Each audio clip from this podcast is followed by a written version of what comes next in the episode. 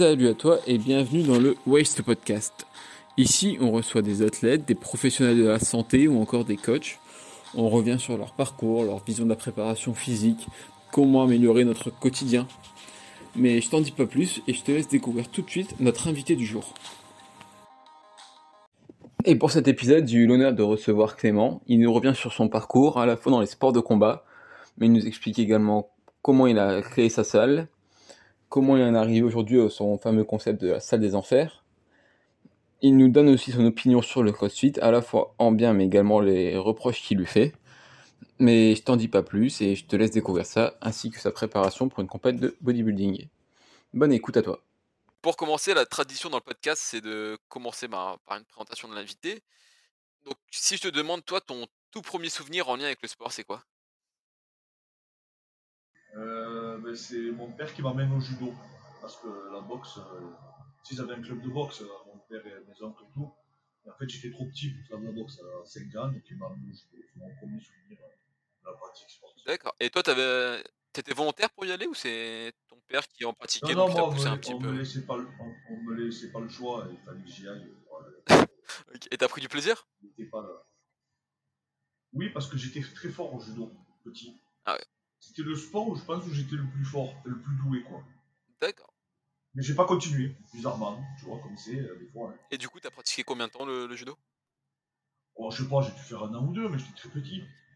Et quand t'arrêtes, tu t'orientes vers autre chose ou t'arrêtes euh, juste euh, le sport? Non, je fais un peu de foot, un peu de trucs, et à 10 ans, quand donc euh, mon père a pu me mettre à la boxe, il m'a fait arrêter tous les autres sports, il m'a dit, allez, maintenant tu D'accord. Est-ce que l'objectif principal de ton père, c'est de te mettre à la boxe? Oui, oui, à la base, oui. Lui, il était boxeur Ouais, de mettre. Lui, il faisait de la musculation, mais oui, un peu de boxe, tu vois. Et ses frères, pareil, euh, mon grand-père, pareil, donc en fait, c'était de famille, donc en fait, il nous transmettait ça. D'accord, c'était un peu une euh, On tradition. n'avait pas trop le choix, avec les cousins, on n'avait pas le choix, quoi. il fallait qu'on fasse de la boxe. Euh. Anglaise ou? Alors, moi, j'ai commencé par la boxe taille et le kickboxing, D'accord. parce qu'il y avait dans mon village, il y avait ça. Et après, j'ai fait l'anglaise parallèlement. À l'âge de 15-16 ans, il m'a mené aussi dans un club d'anglaise pour que je me perfectionne. Et d'ailleurs, c'est ce que j'ai préféré. C'était la boxe anglaise, en, en termes de discipline et de percussion. D'accord. La, ouais, ouais, la, la- taille, c'était. J'ai combattu, j'ai fait, quand j'étais jeune, j'ai fait beaucoup de combats en kick, en taille, etc. Et après, derrière, euh, ben, après, je suis parti vers l'anglaise, c'est ce que j'affectionnais particulièrement. Et après, à l'âge de 19 ans, j'ai connu le MMA à travers le jiu-jitsu brésilien, parce que je voulais faire du sol. Et, euh, et en fait, il y avait un, club de jiu-jitsu brésilien, j'y suis allé, je me suis fait exploser. Et moi, tu sais, quand je suis arrivé là-bas, j'étais costaud, je faisais 87 kilos, je faisais de la boxe, je dis bon, ben voilà, un peu comme tout le monde, je dis, ouais, ils vont rien faire, ces mecs-là. Après, je me suis fait soumettre dans tous les sens, et après, j'ai jamais arrêté. C'était en 2007. 97 kilos, euh, Non, 85 kilos pardon, sec ou 85 kilos euh, Non, 86 kilos. J'étais costaud parce que mon père, ils ont une salle de muscu municipale. Donc déjà, je faisais de la musculation. D'accord. Et Je faisais un peu n'importe ouais, quoi. ce que j'avais demandé, c'était pas forcément en lien à la préparation physique, c'était juste euh, de la muscu pour. euh, Non, pas du tout. Je faisais de la muscu, euh, de la muscu et de la boxe à côté, quoi. D'accord. Donc là, 19 ans, tu découvres le, le MMA. À cette époque, c'est c'est légal, il me semble? En France, en tout cas? Non, c'est. Ouais, ouais, il n'y avait pas de compétition. De toute façon, c'est légal depuis, euh, depuis un an ou deux, donc euh, ouais, peu plus d'un an. Donc non, non, il n'y avait rien. Il n'y avait que des petites compétitions euh, en pancrace, tu vois, où il n'y avait pas les au sol. Ok. Et du coup, tu t'accroches directement à la discipline et tu veux pratiquer à haut niveau ou c'est c'est juste un loisir? Oui, oui, alors déjà, mais déjà euh, tu vois, je, je commence à vouloir faire des combats, etc. C'était très compliqué hein, de combattre à, à cette période-là. Donc, euh, je fais des compétitions de jiu-jitsu brésilien et de grappling, parce que c'est ce qui s'en rapprochait quasiment le plus, parce qu'après, tu avais un peu de pancras, mais il fallait monter à Paris et tout, c'était un peu compliqué. Et après, en 2007, j'ai fait mes premiers combats de MMA. Ok. À l'étranger, du coup. Et après, voilà, à l'étranger.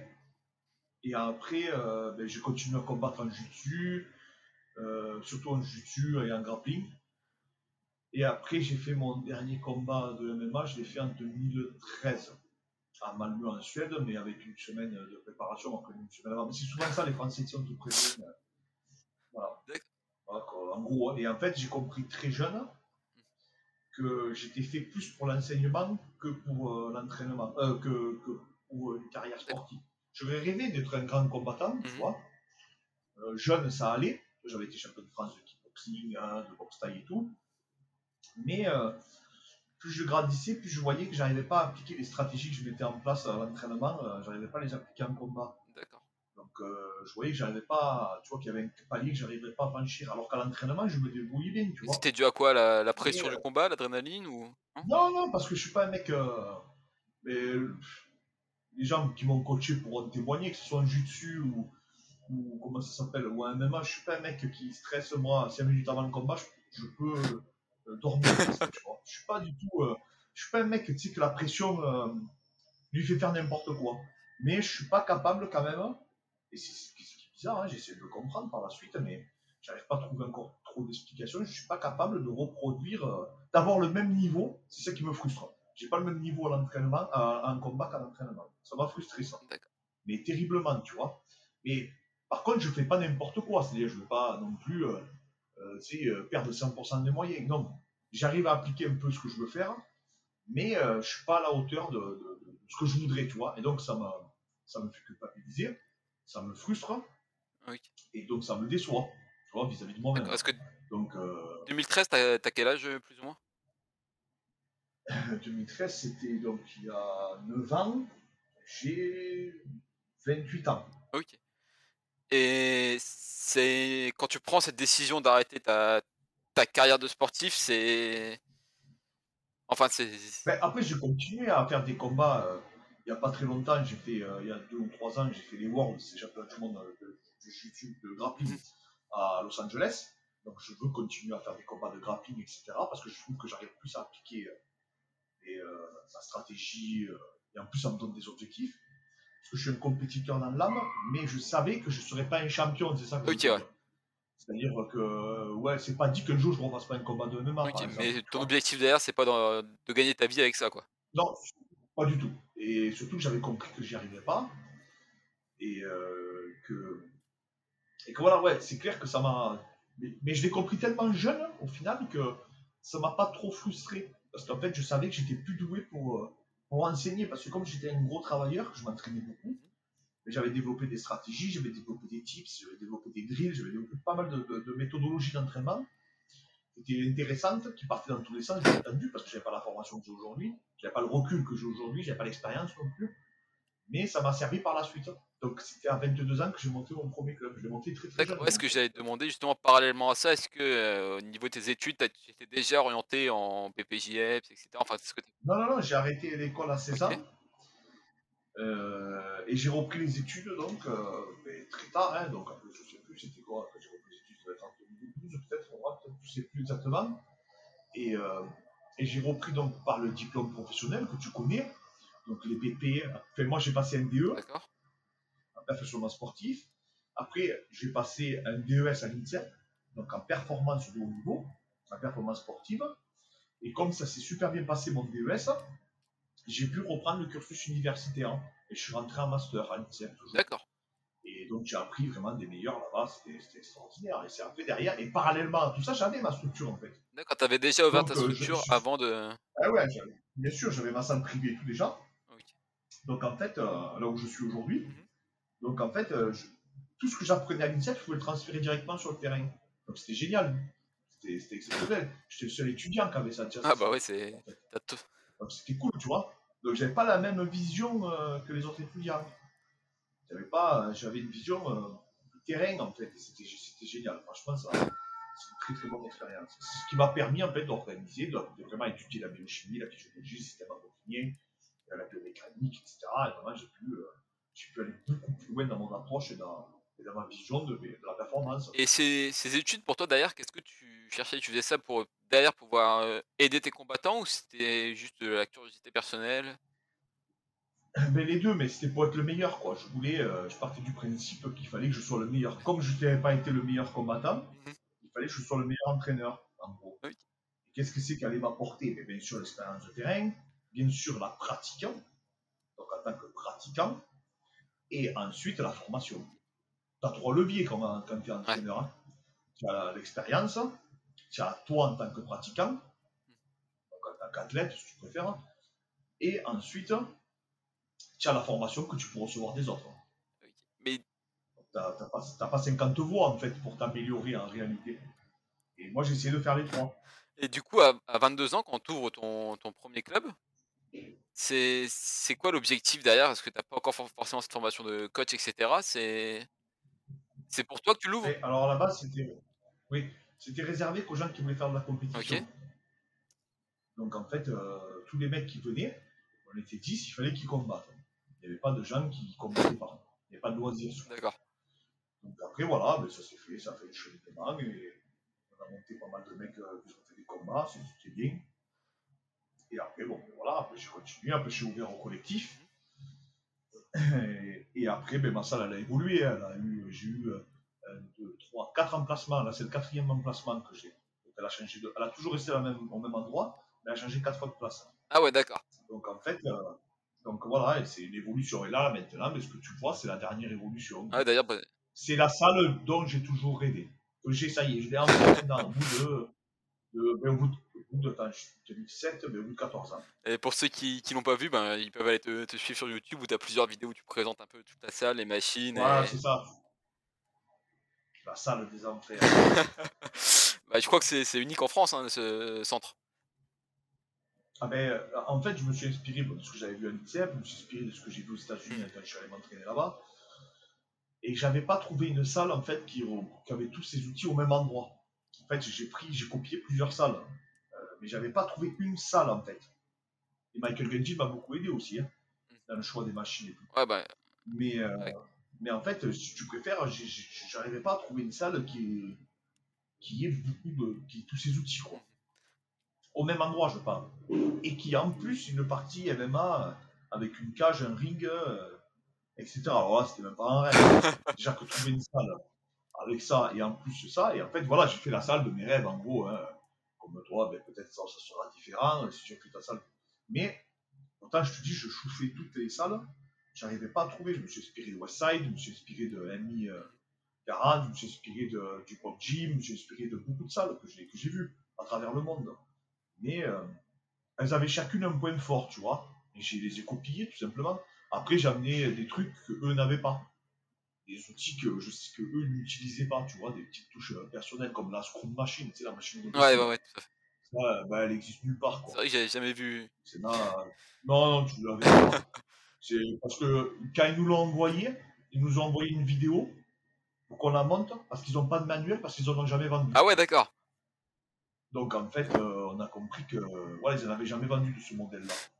En fait. Donc euh, moi je l'avais vu en vidéo seulement, hein, mais ça me paraissait super intéressant. D'ailleurs, je sais pas si t'as entendu, mais Genji, il rend un petit hommage dans son dernier podcast là. Ouais, je sais, j'ai vu. Et du coup, on va, on va repartir un petit peu euh, en arrière. Tu vois, et à une, à une époque, euh, ta salle a été affiliée euh, CrossFit également. C'est. Pourquoi ce, Déjà, comment t'as découvert le, le CrossFit? Ah bah, on faisait de la préparation physique pour le MMA. Et en fait, donc on faisait, on va dire, il en a qui diront, ah, faisait pas du crossfit. Non, mais on faisait un genre de crossfit bizarre, tu vois. Mhm. Mais sans la méthode crossfit, on va dire. On faisait du, du circuit, euh, et comme tous les mecs, euh, dans tous les podcasts, t'avais vu, tout le monde faisait un peu de, cross, de crossfit sans faire du crossfit avant. Que crossfit. Ah ouais, ça reprenait les principes et. Oui, voilà, mais on faisait plus ou moins euh, n'importe quoi. Et en fait, on l'avait tous. Moi, je suivais un mec maintenant qui quasiment inconnu, mais qui s'appelle Rosename, je sais pas si ça te parle. Ah non, du tout, non. Bon, ben, c'était le préparateur, en fait, euh, franchement, c'est le préparateur euh, qu'aujourd'hui tout le monde a copié, tu sais, euh, et que personne, toute personne connaît, et qu'en fait, c'est lui à l'époque qui avait popularisé tous ces genres de training, tu vois D'accord. surtout pour les trainings pour le sport de combat. Je pense ça il y a plus de 15 ans. hein. Et en fait, bien avant, la, bien avant que le crossfit soit populaire. Et en fait, ce mec-là, je m'inspirais énormément de lui. Et il faisait comme du crossfit, quoi, en quelque sorte. Il avait un garage gym, il avait en fait, ce mec. C'était un tueur, quoi, il était très très fort. Et, euh, et donc, euh, voilà, je me suis inspiré de lui. Donc, on avait des masses, on avait des pneus, on faisait un peu d'altéro, on faisait n'importe quoi. Et, et en fait, euh, voilà, on avait le sentiment que ça fonctionnait, on avait le sentiment qu'on était des machines de guerre, hein, on faisait des circuits à en vomir. tu vois, en plus, il y avait, Fight- il y avait Fight Gone Bad pour Bichipen, c'est le, le fameux WOD pour le combattant Bichipen. qui Ouais, sorti. Fight Gonna Bad, c'est ça? Donc, voilà, c'est ça. Et donc voilà, et on était là en disant on va tous devenir des BGP. donc voilà, après on a, on a, suivi le mouvement. En plus, euh, et, euh, moi, mon associé, ben, il aimait bien le crossfit, mhm. tu vois. Donc c'est lui qui avait passé le level 1. Et euh, moi, j'étais fan du sport, mais beaucoup moins fan de la méthode. C'est-à-dire que j'ai toujours été fan du crossfit parce que c'est le MMA pour moi de la prépa physique. C'est ça mélange tout, c'est ce que je dis toujours. C'est des athlètes hors du commun et j'adore regarder les games, c'est tout, parce que je trouve qu'ils défient les lois de la nature, tu vois leur performance. Donc ça, j'adore, un peu comme le MMA. Après, l'entraînement, la méthode d'entraînement, euh, la vision qu'ils ont de l'entraînement, etc., j'étais beaucoup moins fan. Donc, euh, ça, à bout de moment, c'est obligé que je passe à autre chose. À quel niveau tu étais moins fan euh, de la méthode d'entraînement? Ah, parce que En fait, comment expliquer? Ben, comme toutes les méthodes, tu sais, tu es limité par N'importe quelle méthode que tu vas choisir, tu vas être limité parce que tu t'enfermes dans. Tu sais, le problème qui s'est passé, c'est que quand. Moi, je faisais un peu de street workout, tu sais. Et en fait, euh, souvent, tu deviens pro street workout. C'est-à-dire que tu n'as plus trop entendre parler des haltères, des barres, etc. Après, j'étais. Euh, le crossfit, j'ai pas été beaucoup pro crossfit, tu vois. J'ai dû avoir 2-3 mois. Vraiment, euh, j'étais à fond dans le crossfit. Ben, en gros, il y a le crossfit et le reste, ça sert à rien, quoi. C'est ça le message, tu vois. En gros, bodybuilders, c'est des choses, c'est. Hein. Euh, voilà. Et après, j'ai entendu tout. Euh. En fait, ça a été un tout. Euh, comment t'expliquer? Le fait de, de faire. Bon, déjà, tout était mélangé. C'était du grand n'importe quoi, les méthodologies d'entraînement. Et tu faisais de la force, de l'endurance, etc. Mais en même temps, ça nous a tellement apporté, nous les prépas, en fait, parce qu'on s'est aperçu que les interférences, elles étaient minimes parce qu'on a toujours dit que oui, il fallait pas faire de la force et de l'endurance fondamentale, parce que c'était contre-productif. Donc en fait, si tu préfères, les crossfitters, ils faisaient strictement n'importe quoi. En termes de méthodologie d'entraînement, c'était n'importe quoi. Hein. C'est indéfendable, physiologiquement. Mais ça crée des athlètes hors normes. Quoi qu'on en dise. Et il y en a, ils vont dire, ouais, mais c'est le dopage. Mais il n'y a pas que le crossfit où ça se dope. Il y a d'autres sports où ça se dope, je suis désolé. Mais il faut reconnaître que ça a créé des machines de guerre. Et ça, on ne peut pas le nier. C'est indiscutable. Et le CrossFit a fait avancer à pas de géant la préparation physique. Que les gens des universités le veulent ou pas. Moi, quand je suis arrivé à l'université, le CrossFit était vachement décrié. Tu vois, comme quoi c'était n'importe quoi. Parce que tu fais pas de l'altéro, par exemple, quand tu es fatigué. Ouais, au niveau technique. C'est inconcevable. Pour voilà, c'est inconcevable pour un entraîneur d'haltérophilie de voir un mec qui est essoufflé souper une barre. C'est inconcevable, tu vois. Voilà. Maintenant, maintenant, voilà, ça a prouvé je suis désolé, mais il faut le dire, ça a prouvé que tu pouvais créer des athlètes qui étaient complets, performants et qui, duraient en plus de ça. Qui duraient en plus de ça. Donc, euh, ils, ont, mis un peu tout le monde devant le fait accompli. Tout ce que moi j'avais appris en fait en termes de méthodologie d'entraînement, les cycles, les macros, les mésocycles, etc., etc., ben, ils mettaient un coup de pied un peu dedans parce que les mecs, ça avait ni queue ni tête. Hein. Tu vois, toutes les programmations, mais même des meilleurs préparateurs en CrossFit, ça a ni queue ni tête. Enfin, c'est tu peux même pas le défendre en fait.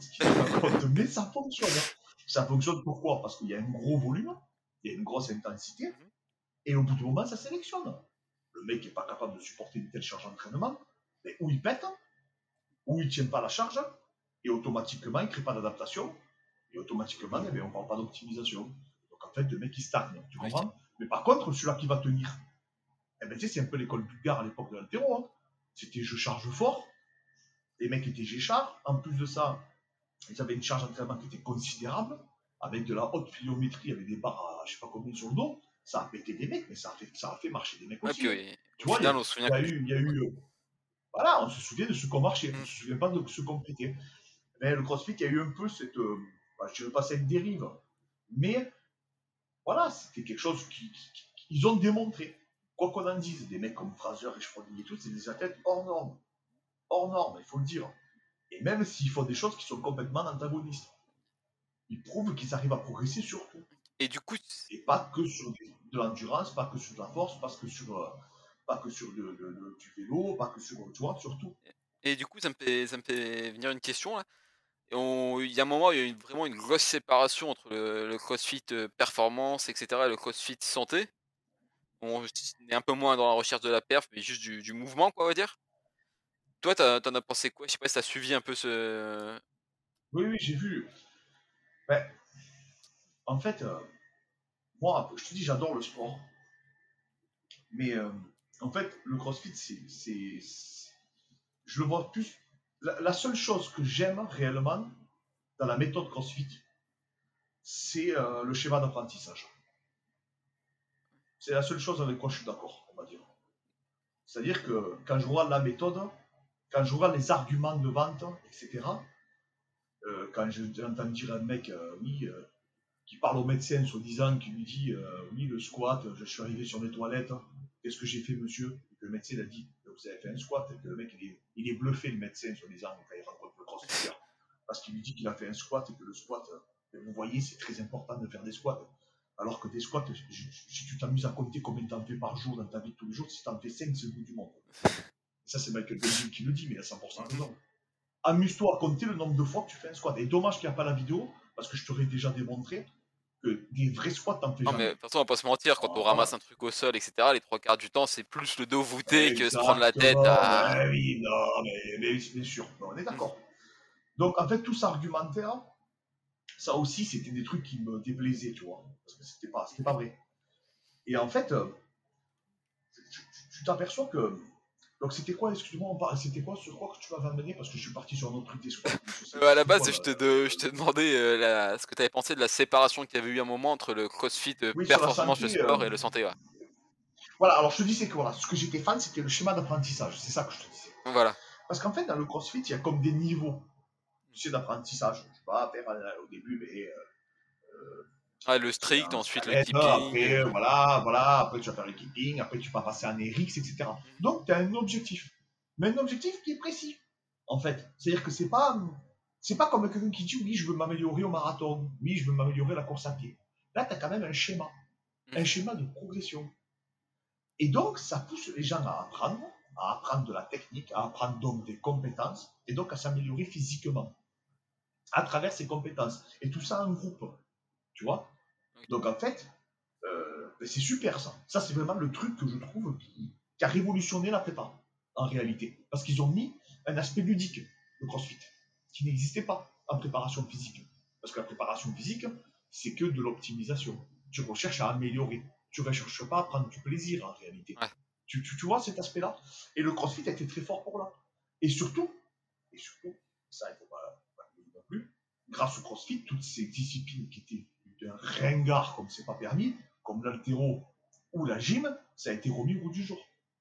Ouais, ça jouait. C'est pas vrai, il y a perte. Non, mais il faut arrêter les conneries. Moi, de ma génération à 37 ans, j'avais aucun copain, des- ou même des copains des copains, qui disaient Ah, je peux pas samedi, j'ai altéro. Arrêtez les conneries, il n'y avait pas de club d'altéro. Il n'y en avait qu'un, c'était clairement l'héros à côté de Montpellier. Un sur, euh, tout, tout, tout, euh, sur euh, un département. Ouais, je pense. euh, arrêtez de dire, euh, il faut arrêter les bêtises. Alors, faites pas les genres, les mecs, ah oui, mais nous, je suis un haltérophile. Non, non, non. Moi, j'adore l'haltéro. C'est ce que je préférais d'ailleurs dans le CrossFit. Mhm. Et, euh, mais voilà, il faut reconnaître qu'ils ont remis sur- au coup du jour ces, ces disciplines, qui sont des super disciplines. Mais après, comme je te dis, c'était vraiment. euh, c'est ce schéma-là que j'adore. Voilà, c'est ce schéma-là que j'adore. Maintenant, pourquoi, euh, je sais pas si ça va peut-être être une de tes questions par la suite, pourquoi j'en suis sorti très rapidement, c'est que je me suis... En fait, pendant très longtemps, je faisais de l'altéro, je progressais sur mes barres, j'étais là, je dis, oh, ça y est, je suis une machine, quand je vais partir dans les jambes, je vais être un TGV, euh, je suis un monstre, j'ai développé, euh, développé, euh, j'ai développé, euh, j'ai progressé à l'épaule jetée, j'ai progressé à l'arraché, oh, je peux être explosif de ouf, euh, ça y est, euh, je, je suis un monstre, hein, tu vois, ça y est. Ouais. Et mes barres montées, euh, mes athlètes, leurs barres montées, bon, on était là, on était, ça y est, on était des monstres, quoi. S'est dit qu'on va attraper des mecs, on va les jeter en l'air. Pas du tout, mon pote. Ouais, t'as pas vu le transfert. On n'a rien transféré du tout, ni en boxe, ni en. Mais à l'époque, je ne savais pas le quantifier. Je ne savais pas le mesurer, tout ça. Donc, tu te mens à toi-même. Parce que tu vois les barres monter. Donc, tu te dis, mais c'est bon, je vais transférer. Et alors, qu'on vienne pas me dire, oui, mais peut-être que tu n'avais pas la notion de transfert, les amis. Il y a, il y a 20 podcasts, il y a des vidéos qui tournent sur moi, où vous voyez nos entraînements, etc. Vous verrez que quand même, on n'est pas les plus bêtes. Donc, vous inquiétez pas que j'ai, on a quand même pris en considération toutes les notions de transfert possibles et inimaginables. Maintenant, j'ai des explications qui vont dans ce sens. Je comprends pourquoi j'avais perdu en explosivité. Je comprends pourquoi j'avais perdu en endurance de force, dans, que ce soit en grappling, ou j'avais perdu en endurance de vitesse, que ce soit en boxe. Tout ça, maintenant, je l'ai identifié. Je sais pourquoi. Et je te dis, non, le CrossFit n'est pas la meilleure discipline pour les sports de combat ou le sport en général. C'est la préparation physique individualisée et c'est du bon sens qui est, euh, qui est optimal. Maintenant, est-ce que le CrossFit c'est une discipline exceptionnelle? Oui. Est-ce que ça crée des athlètes exceptionnels? Oui. Est-ce que ça va créer un athlète exceptionnel pour les autres sports? Ça c'est autre chose. C'est une autre question. Tu vois ce que je veux, je veux te dire? Ah, tout à fait. Mais c'est intéressant que tu dis ça, parce que le CrossFit, c'est vrai que ça, à un moment, en tout cas, ça se vendait beaucoup comme la méthode de préparation physique ultime, tu vois. Moins maintenant, hein, quand même, il y a Et- eu un retour. euh. Et d'ailleurs, je suis content parce que, tu sais, depuis que. Parce que j'ai beaucoup de crossfitters qui m'écrivent. Mais un truc de fou, quoi, tu vois. Et. euh, Et. Il y a des crossfitters aussi où ça leur va pas, euh, que je suis parti du crossfit et que j'ai des machines. C'est carrément. parce que, pareil, il y a le truc à la. Tu sais, il y a le truc à la con de dire on n'a pas besoin de machines, c'est nous les machines. Oui, mais tu avais fait les- un, un podcast où tu parlais Ouais, du functional bodybuilding, etc. Et c'est assez marrant. Ah ouais, ça c'est pareil, c'est un gros mytho qui n'a jamais existé ça. Mais bon. Et maintenant, on m'envoie des vidéos de mecs qui utilisent des poulies, des machines, que Rogue maintenant fait des accessoires qui ressemblent à des machines à Hammer et tout. C'est, en fait, bientôt tu verras, je te le certifie. Rappelle-toi, et je le marque, et j'espère que tous les crossfitters vont le marquer. Rogue fera des machines de muscu. Tu verras ce que je te dis. Il les vendra dans les box de CrossFit. Tu verras, on en reparlera, je le sais. Pourquoi? Parce Je qu'en fait, ils en reviennent, les gens, maintenant. Ils en reviennent tous. Les mecs qui travaillent sur poulie, regarde maintenant, tu vois les crossfitters et tout, ils, font, ils refont tous de la muscu pratiquement. Mais Ils en reviennent tous. là, Et Marcus Philly, il a fait tout son business sur des entraînements de muscu obsolètes où il fait strictement n'importe quoi. Il fait du biceps curl, bras vide, il en a rien à foutre, il tend les bras comme je sais pas quoi. Euh, et un mec comme, un mec comme Coach Kassem, Ben Pakuski, Michael Gungil, Mhm. tous ces experts-là, euh, Charles Glass et tout, il verrait, il verrait Marcus Philly s'entraîner, il s'y mettrait une claque dans la tête. Tu sais pourquoi? Parce que c'est comme si toi, ou les crossfitters, ils verraient un gros bodybuilder faire de l'altéro avec une barre des mix en caoutchouc. et, et que tu dirais, waouh, et que tu as tous les bodybuilders en dessous, oh wonderful ton snatch, oh wonderful ton épaulé jeté. Parce que c'est ça qu'il y a écrit dans les commentaires de Marcus Fully. Il fait un biceps curl bidon en faisant n'importe quoi, et tu as tous les crossfitters, oh wonderful, wonderful. Non mais c'est incroyable, ouais, c'est ce c'est que. incroyable. Il y a le physique Dans qui le va avec et. Non, non, mais c'est du foutage de gueule. Alors après, il a un- moi je trouve qu'il a un super physique. Ah oui, y a pas à dire. Je trouve qu'il est super athlétique. C'était un mec très intelligent. J'ai écouté des podcasts, il est très intelligent. Euh, J'aime beaucoup son travail unilatéral. Il y a des trucs intéressants à prendre. Mais après, il se fout de la gueule du monde sur ça. Sur ça, il est vraiment, il a trouvé. Après, c'est son business. Il fait ce qu'il veut, je m'en fous.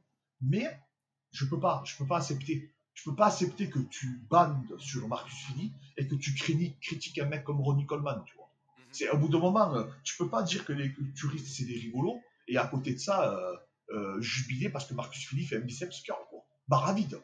Fait, tu vois ce que je veux te Ah dire ouais, à. C'est pas possible. Tu sais, il faut, faut être logique. Ou eh ben, tu respectes tous les culturistes hein, et tu te nourris d'eux. Voilà. Moi, je ne vais pas aller voir Fraser parce qu'il fait un biceps curl. Je ne vais pas dire, ah, Fraser, c'est un rigolo. Au contraire, je veux dire, ce mec est intelligent. Tu vois? Moi, Marcus Philly, c'est pas ça que j'y reproche, c'est pas de faire du body. Il a tout compris, le mec. Il fait du travail d'isolation. Il a tout compris, Marcus Philly. Mais après, il va trop. enfin, il est allé un peu trop loin, tu vois, dans sa façon de, de concevoir du truc, parce qu'en fait, il s'est attaqué lui aussi au culturisme. Tu vois, en disant oui, mais dans le culturisme d'aujourd'hui, ils comprennent rien. C'est lui qui a rien compris.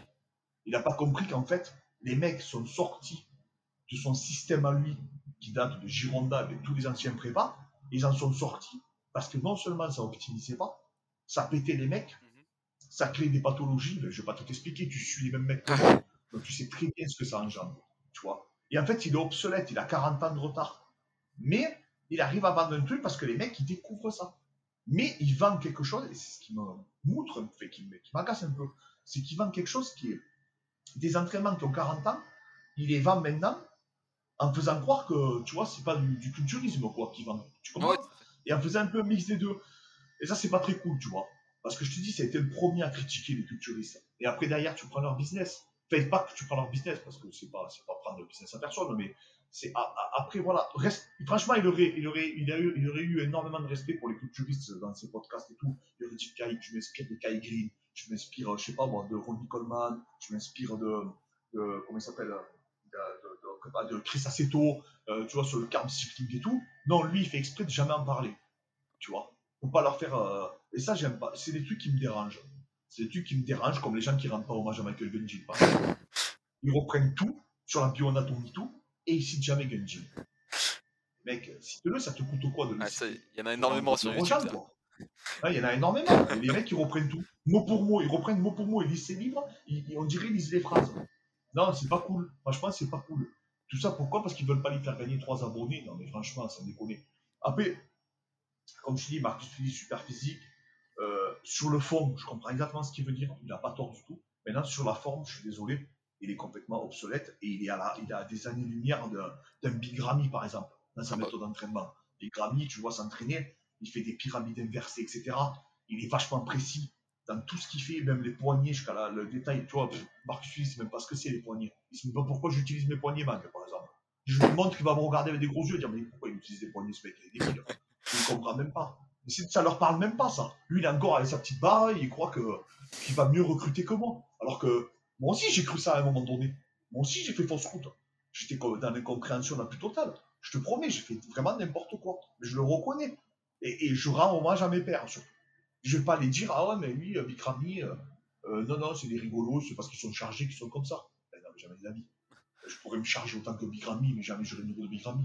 Je, fais, dis pas que j'aurai le niveau de Bikrami, même en Divi, je n'aurais pas le niveau de Big Ramy.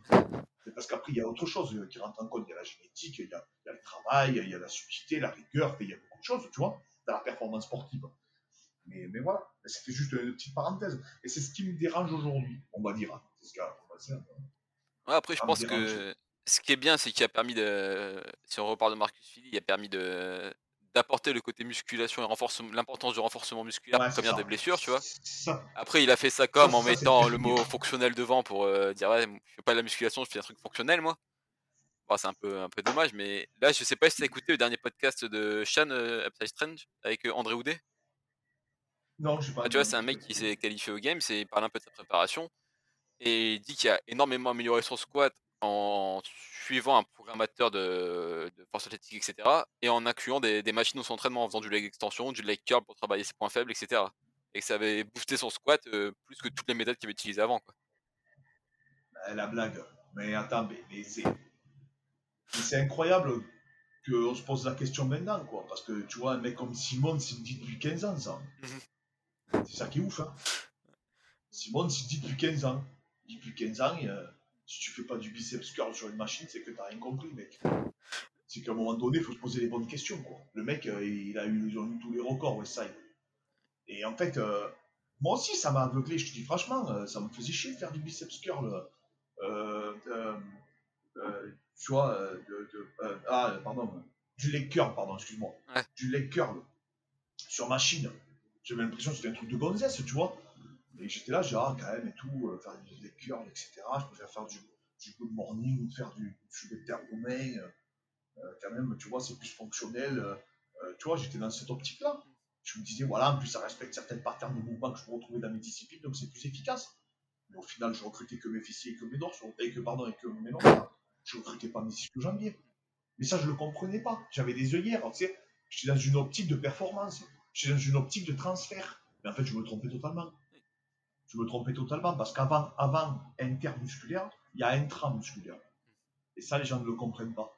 Donc voilà, c'est juste une piste de réflexion. Mais encore là, on parle de choses très simples. On ne rentre pas dans la technique, mais après, il y a la technique. Après, il y a les machines. Parce que toutes les machines ne se vendent pas. Ça n'a rien à voir. Tu as des machines, c'est des Twingo, d'autres c'est des Ferrari. Ah bah il suffit de voir euh, d'autres Gundil, comment il trafique ses machines, etc. pour les adapter à lui. Ah on se rend compte que c'est une chance, quoi. Ah moi je te dis, mes, mes outils, que j'ai, euh, voilà, c'est quelque chose, tu sais, comme je disais dans la sueur tout à l'heure, quand je crée une méthode, quand je travaille sur un protocole d'entraînement, quand je parle d'un sport, je me mets toujours en face de moi-même. C'est-à-dire que je dis, voilà, quel argument tu ferais pour euh, exploser la salle de Clément Marcoux? Voilà, dire que ça sert à rien.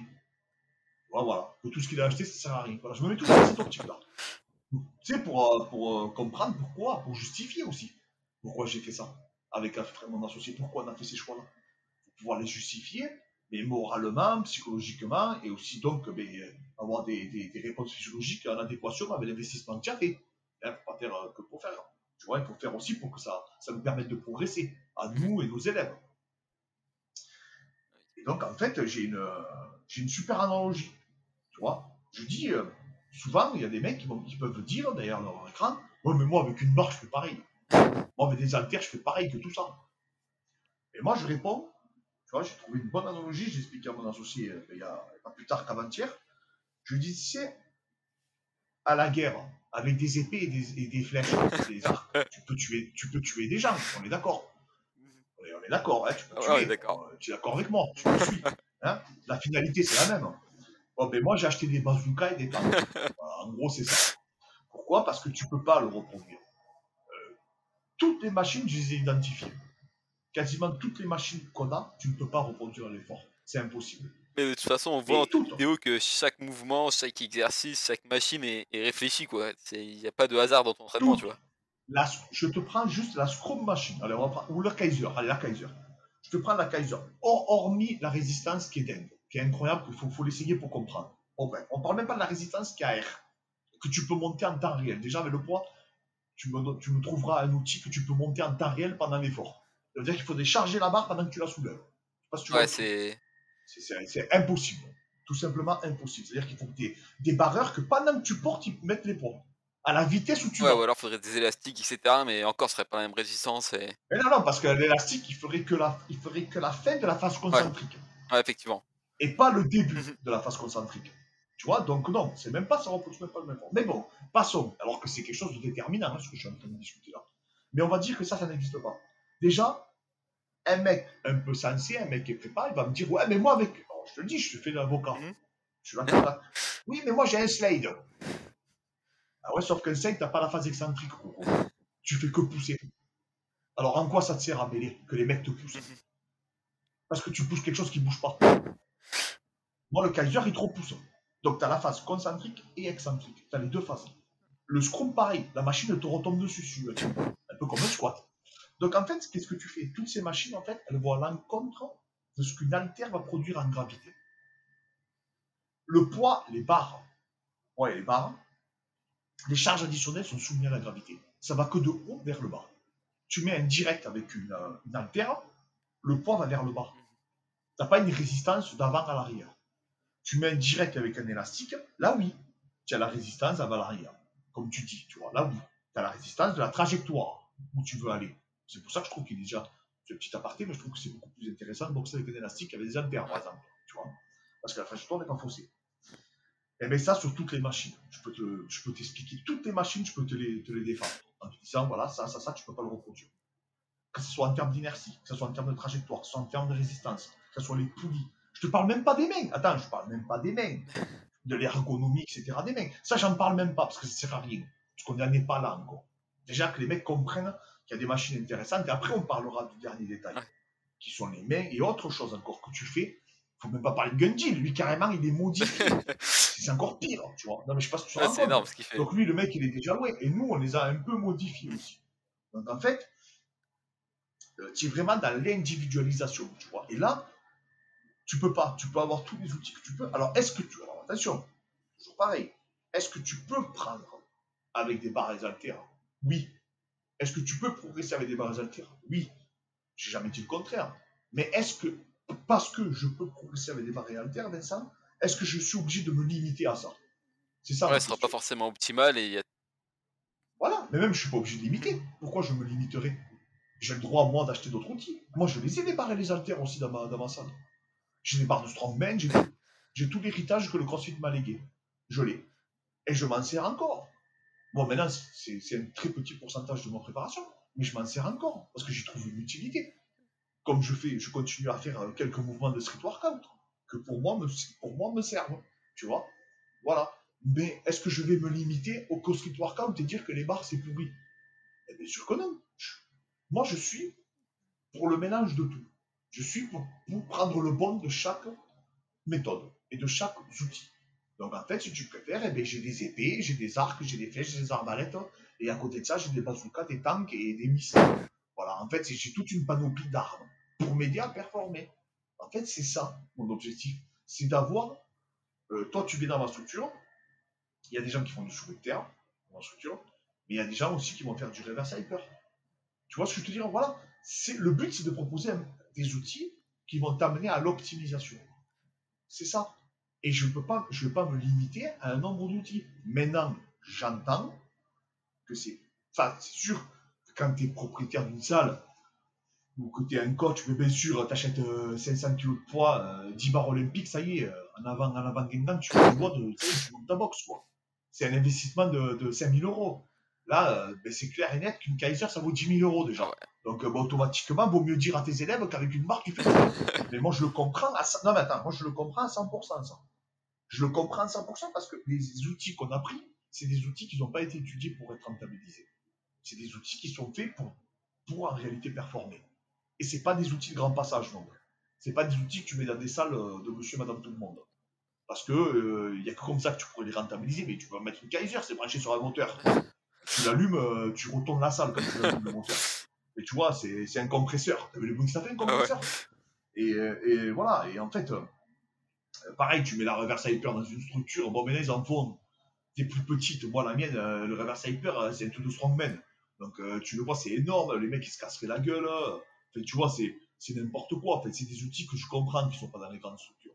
C'est, n'importe quoi. C'est pas n'importe quoi, mais il faut un coach, il faut quand même quelqu'un. C'est vraiment pour il faut quelqu'un d'initié pour accompagner.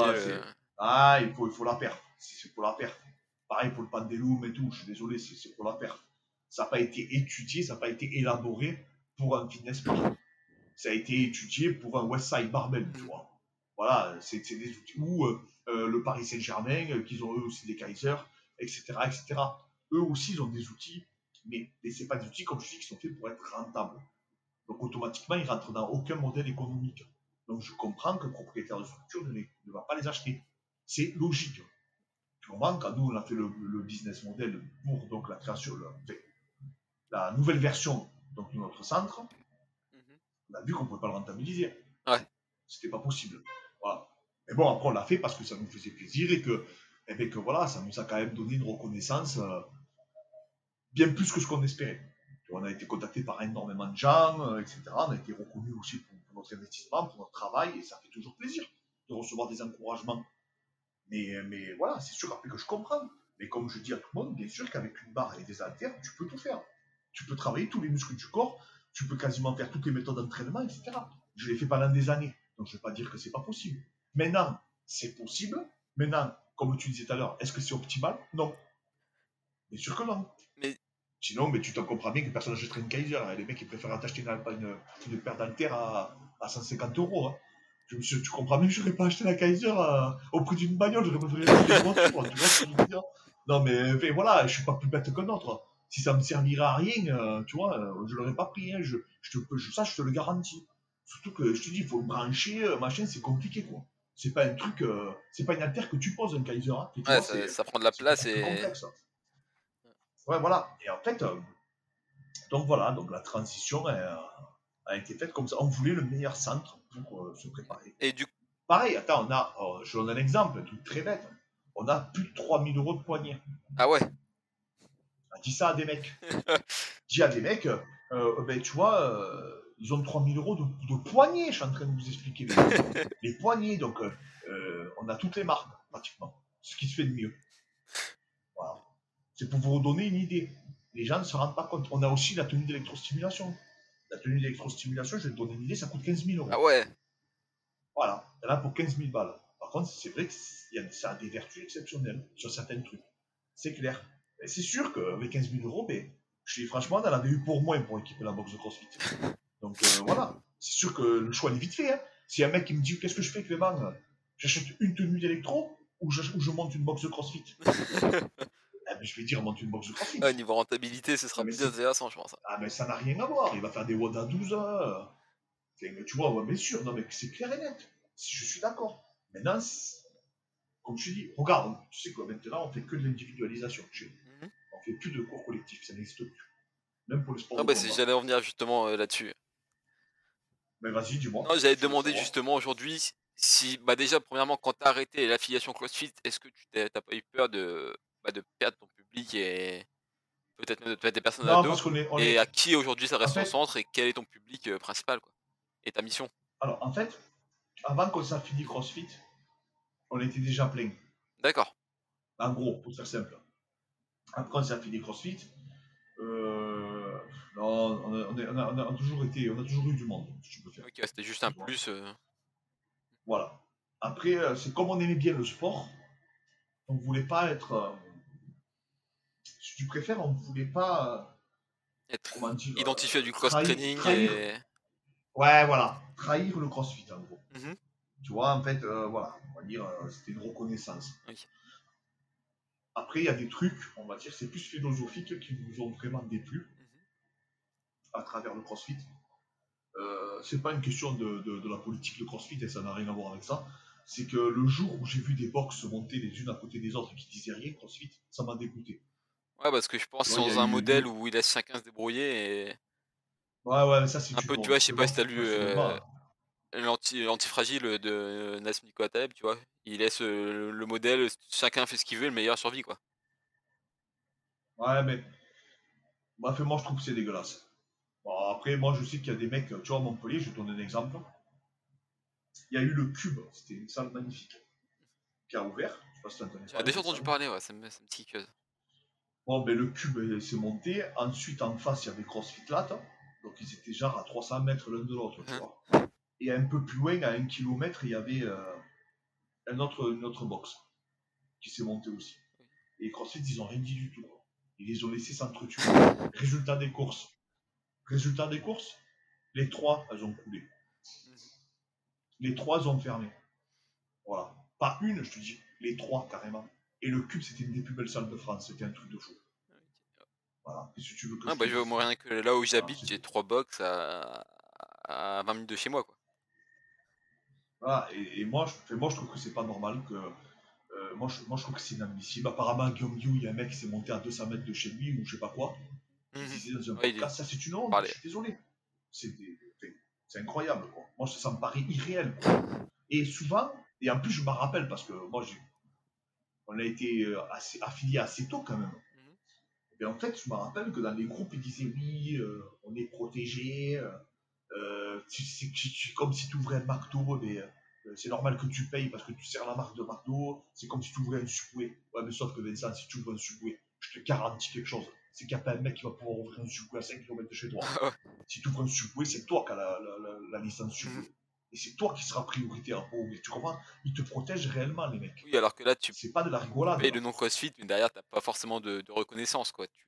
Je te, et je te jure qu'il y a un mec, un, un- un- un jour, un moniteur, en fait, on faisait encore du crossfit à ce moment-là, un moniteur des Mills, des Mills, tout le monde se fout de leur gueule. Il m'a dit Vous êtes encore moins protégés, on est plus protégés que, nous, que vous, les Mills. Alors arrêtez, il me dit de vous faire euh, genre la communauté, je sais pas quoi. M'avait dit ça, le mec. Il dit Arrêtez avec votre communauté, que nous, les Mills, on est encore plus solidaires que vous et on est plus, vous foutez notre gueule parce qu'on danse sur de la kizumba. Mais en attendant, nous, on peut pas monter des salles comme ça, c'est pas la fête. Mhm. Vous, c'est n'importe qui, monte à 100 mètres de l'autre, tout le monde n'a rien à foutre. Et même, il y a. J'ai vu des trucs de fou. J'ai vu des, des mecs prendre des photos, envoyer. euh, les balancer dans des groupes, envoyer des photos parce qu'ils avaient monté des box de crossfit dans des salles généralistes. J'ai vu de la délation comme j'ai jamais vu dans un autre milieu. Je l'ai jamais vu ça, MMA, en, en sport de combat, etc. Je l'ai jamais vu tout ça. Je te jure que je l'ai jamais vu. Même dans le milieu de la muscu. tout. J'ai vu des trucs de fou dans cette communauté. J'ai vu des trucs de fou. J'ai vu des trucs, euh, des mecs filmer des mecs parce qu'ils faisaient des no-reps et les mettre sur internet en disant c'est honte, lui, euh, il a été qualifié, moi je n'ai pas été qualifié, regardez son no-rep et tout. Oh, j'ai jamais vu ça de ma vie. Oh, qu'est-ce que ça peut te foutre qu'il fasse des no-reps, le mec Non, mais moi, c'est des trucs qui m'ont dégoûté.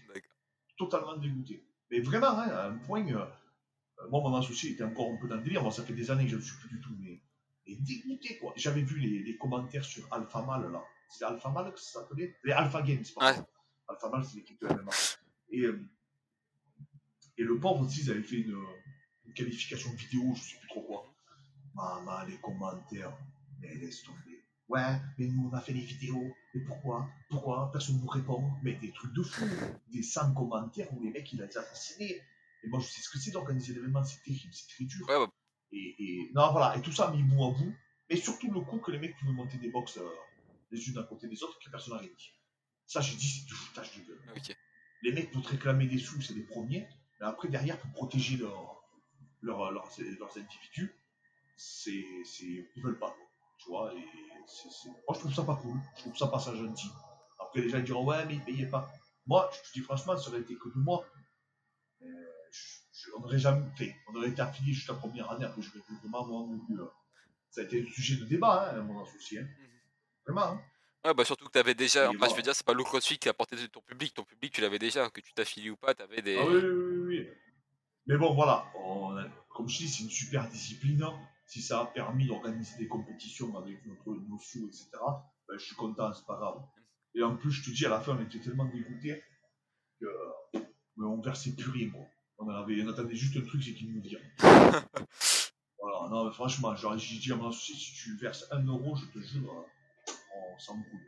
Voilà, c'est impossible. J'étais trop. Il y a eu des trucs. Ça.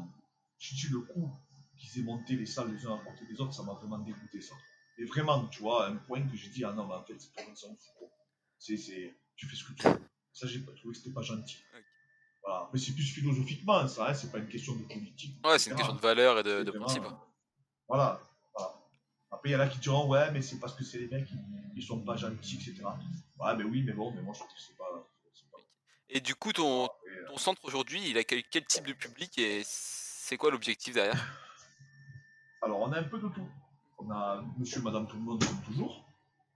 Et euh, on a du footballeur pro, combattant pro, rugbyman pro. Ben, J'ai un rugbyman là qui m'a écrit, euh, Guillaume Galtier, qui, qui est pro à Brive, qui veut qu'on le prépare à mort saison. Là. Donc, il va venir s'entraîner Et là, c'est vraiment un coaching individualisé que tu proposes. Hein. C'est On fait que de c'est pas une l'individualisation, salle, une de- libre accès où tu viens, tu, tu fais ta séance, tu t'en vas. Exactement. Donc en fait, il y a énormément de personnes qui nous ont contactés, des powerlifters, etc., pour venir s'entraîner dans la structure. Comme salle de muscu. Et euh, ils ont été déçus, hein, je te cache pas qu'ils ont été déçus. Pareil, on fait pas de visite, tu vois. Ouais. Parce que nous, on est toujours en coaching. Donc, en fait, euh, si je commence à faire visiter la structure, je fais euh, 100 visites par jour, mais je rigole pas, quoi.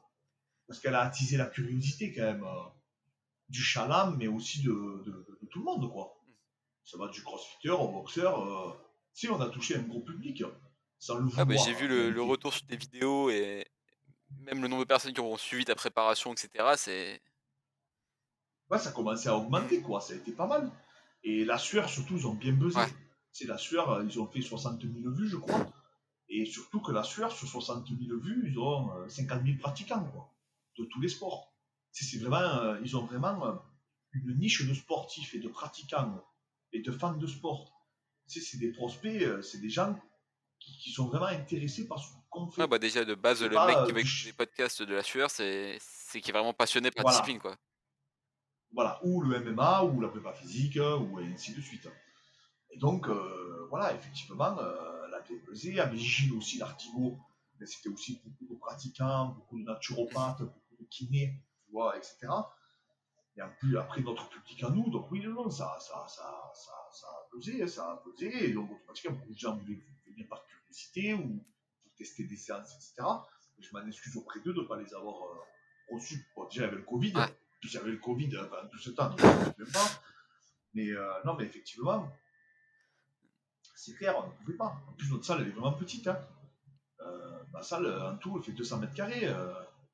Mhm. deux salles. On a 100 mètres carrés de prépa physique, 100 mètres carrés de, pour les sports de combat.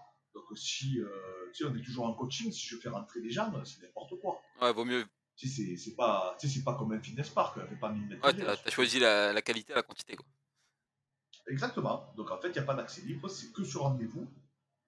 Et les gens prennent rendez-vous avec nous et après on démarre. Tout simplement.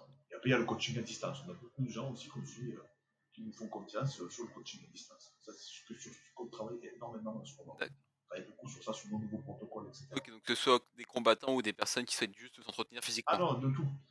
On a de tout. On a, je te dis, euh, que ce soit euh, des. On prépare beaucoup de gens pour l'armée aussi. Il y en a beaucoup de gens qui préparent des, des tests de l'armée, des tests du GIGN aussi, des tests euh, en police. Ok. Vraiment, on a, on a vraiment tous les publics. On a de la notaire à l'avocate, en passant par, euh, par, ben, par le cuisinier, on a vraiment tous les publics. Il y a un dernier sujet que j'aimerais bien aborder avant d'a- d'aborder la fin du podcast. C'est bah, ta préparation à une compète de, de bodybuilding. Tu vois, moi j'ai suivi d'assez près. Bah, déjà, dans un premier temps, pourquoi? Parce que franchement, il y, avait tout pour ne pas le faire. Tu es en train de préparer une salle. En même temps, tu prépares euh, bah, ton, ton, collègue, ton, ton- ton collègue pour un combat. On est en période de Covid et toi tu ah, tiens je vais, je vais me lancer dans une nouvelle discipline, je vais préparer une compète de bodybuilding et tu fais ça à 200%. C'est- Qu'est-ce qui t'est passé par la tête tu vois? En fait, à la base, il y a. À la base, je voulais faire les championnats du monde à Los Angeles en, ju- en avril, pardon. Et euh, je peux pas partir parce qu'il y a les grèves. Bon, bref, c'est le bordel. Tu te rappelles, c'est qu'il y avait eu les grèves de transport il y a, il y a deux Ouais. ans. Bah, avec le Covid, je sais même plus, on n'a plus la notion de Ouais, c'est vrai, mais. Et en fait, je vais voir un- mon pote Stéphane, là, qui est culturiste, et je dis putain, Stéphane, à ce moment, j'étudie beaucoup le système endocrinier. Mhm. Et euh, je m'aperçois que ceux qui sont vraiment très forts sur le système hormonal, etc., et sur la diète, c'est euh, les culturistes. Et j'aimerais bien, moi, me tester, faire une compétition de bodybuilding, comme j'adorais, euh, comme j'étais de plus en plus sur le travail prophylactique, euh, le travail d'assistance sur machine, etc., c'était surtout ça que j'étudiais et que je peaufinais. J'ai dit, mais attends, je vais aller, euh, je veux vraiment pousser le truc au bout, quoi. Donc, vraiment comprendre, en fait, le travail d'isolation, etc.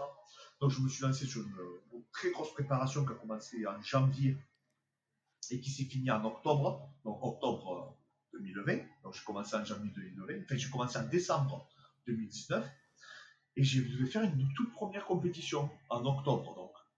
Donc, déjà, on avait commandé les machines et tout, mais on n'avait rien reçu encore. Donc, ça allait, tu vois, le stress. Donc, en octobre, tout se passe bien, et hop, il nous met euh, euh, en alerte rouge euh, l'Ardèche ou l'Ariège, c'était l'Ariège. En Ariège, couvre-feu, machin compagnie, je peux pas m'y rendre. Tu vois, parce que je devais y aller le matin même, mais c'était plus possible. Un bordel pas possible. Donc, je fais déjà une première préparation pour rien. Mhm. C'est là où je fais cette fameuse vidéo avant-après. Ouais. C'est euh, où je suis torse nu avec euh, le, le short classique. Là, je vais faire un classique physique. De là, je suis un peu démoralisé.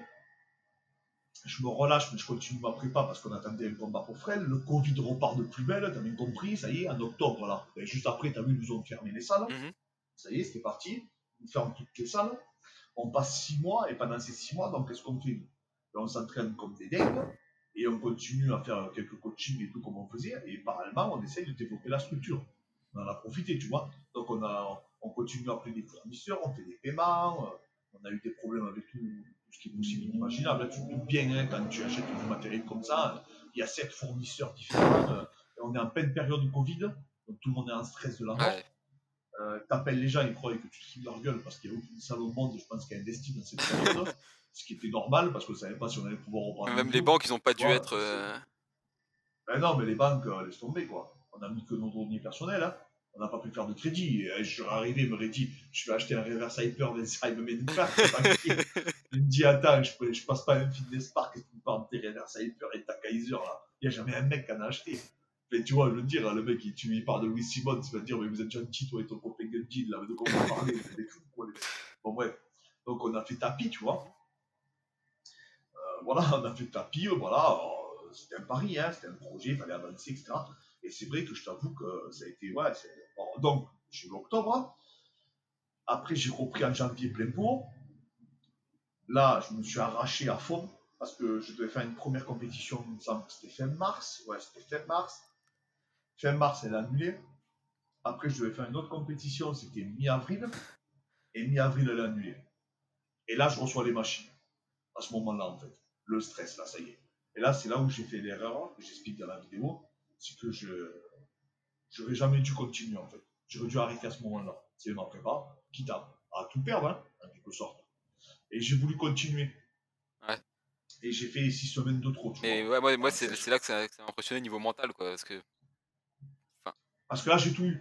Mhm. J'ai eu le stress de la salle, j'ai tout eu. Pendant six, entre 6 et 8 semaines, on va dire. Ça a duré 16 semaines, la, prépa- la deuxième préparation, du coup. Et euh, 16 semaines de sèche intensive, euh, c'est un truc de fou. Quand tu es sur des projets, c'est les gens qui ont fait du culturisme, ils savent de quoi je parle, c'est un truc de marche. Mhm. Et en fait, euh, à la fin, je te dis franchement, les trois dernières semaines, euh, ah, j'étais, c'était fini. Tu sais, j'étais plus moi-même.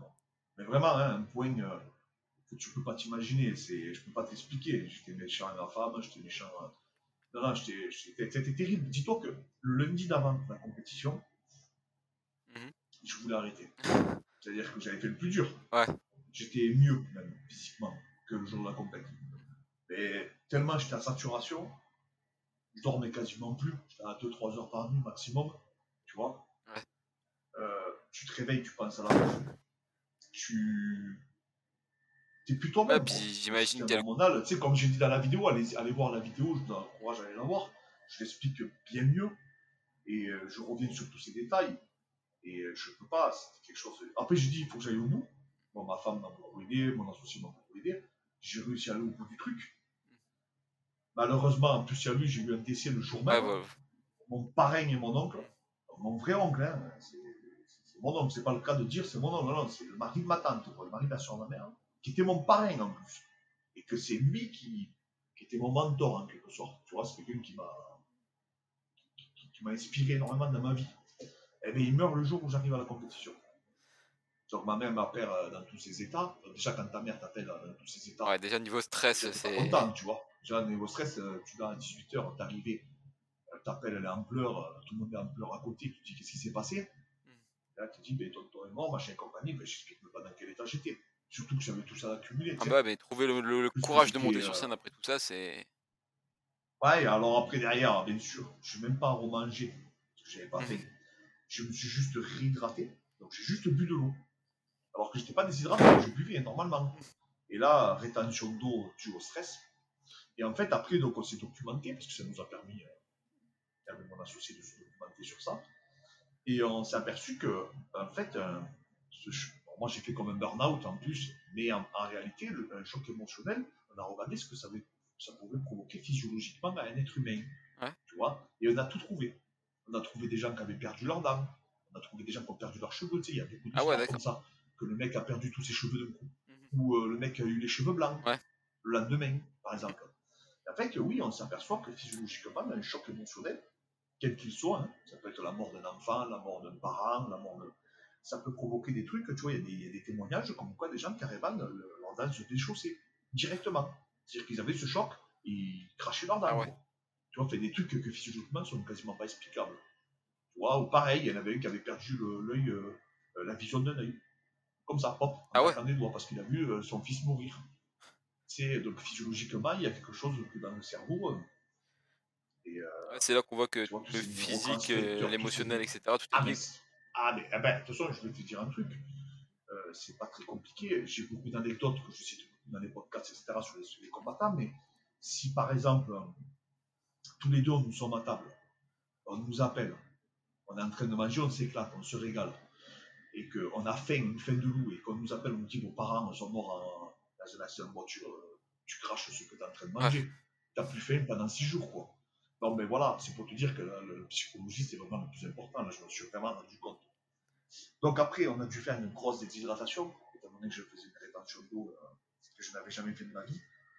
Et, et donc on a dû créer des adaptations, mais bon, après j'ai réussi à monter sur scène, j'étais pas dans la meilleure condition de ma vie, mais j'étais dans une condition qui me convenait, enfin, qui me convenait pas au fond de moi, mais qui convenait aux gens qui m'entourent. Ouais, toi, dans le fond, tu savais que t'avais important. déjà été mieux, mais Ben, sur scène, ça reste super impressionnant.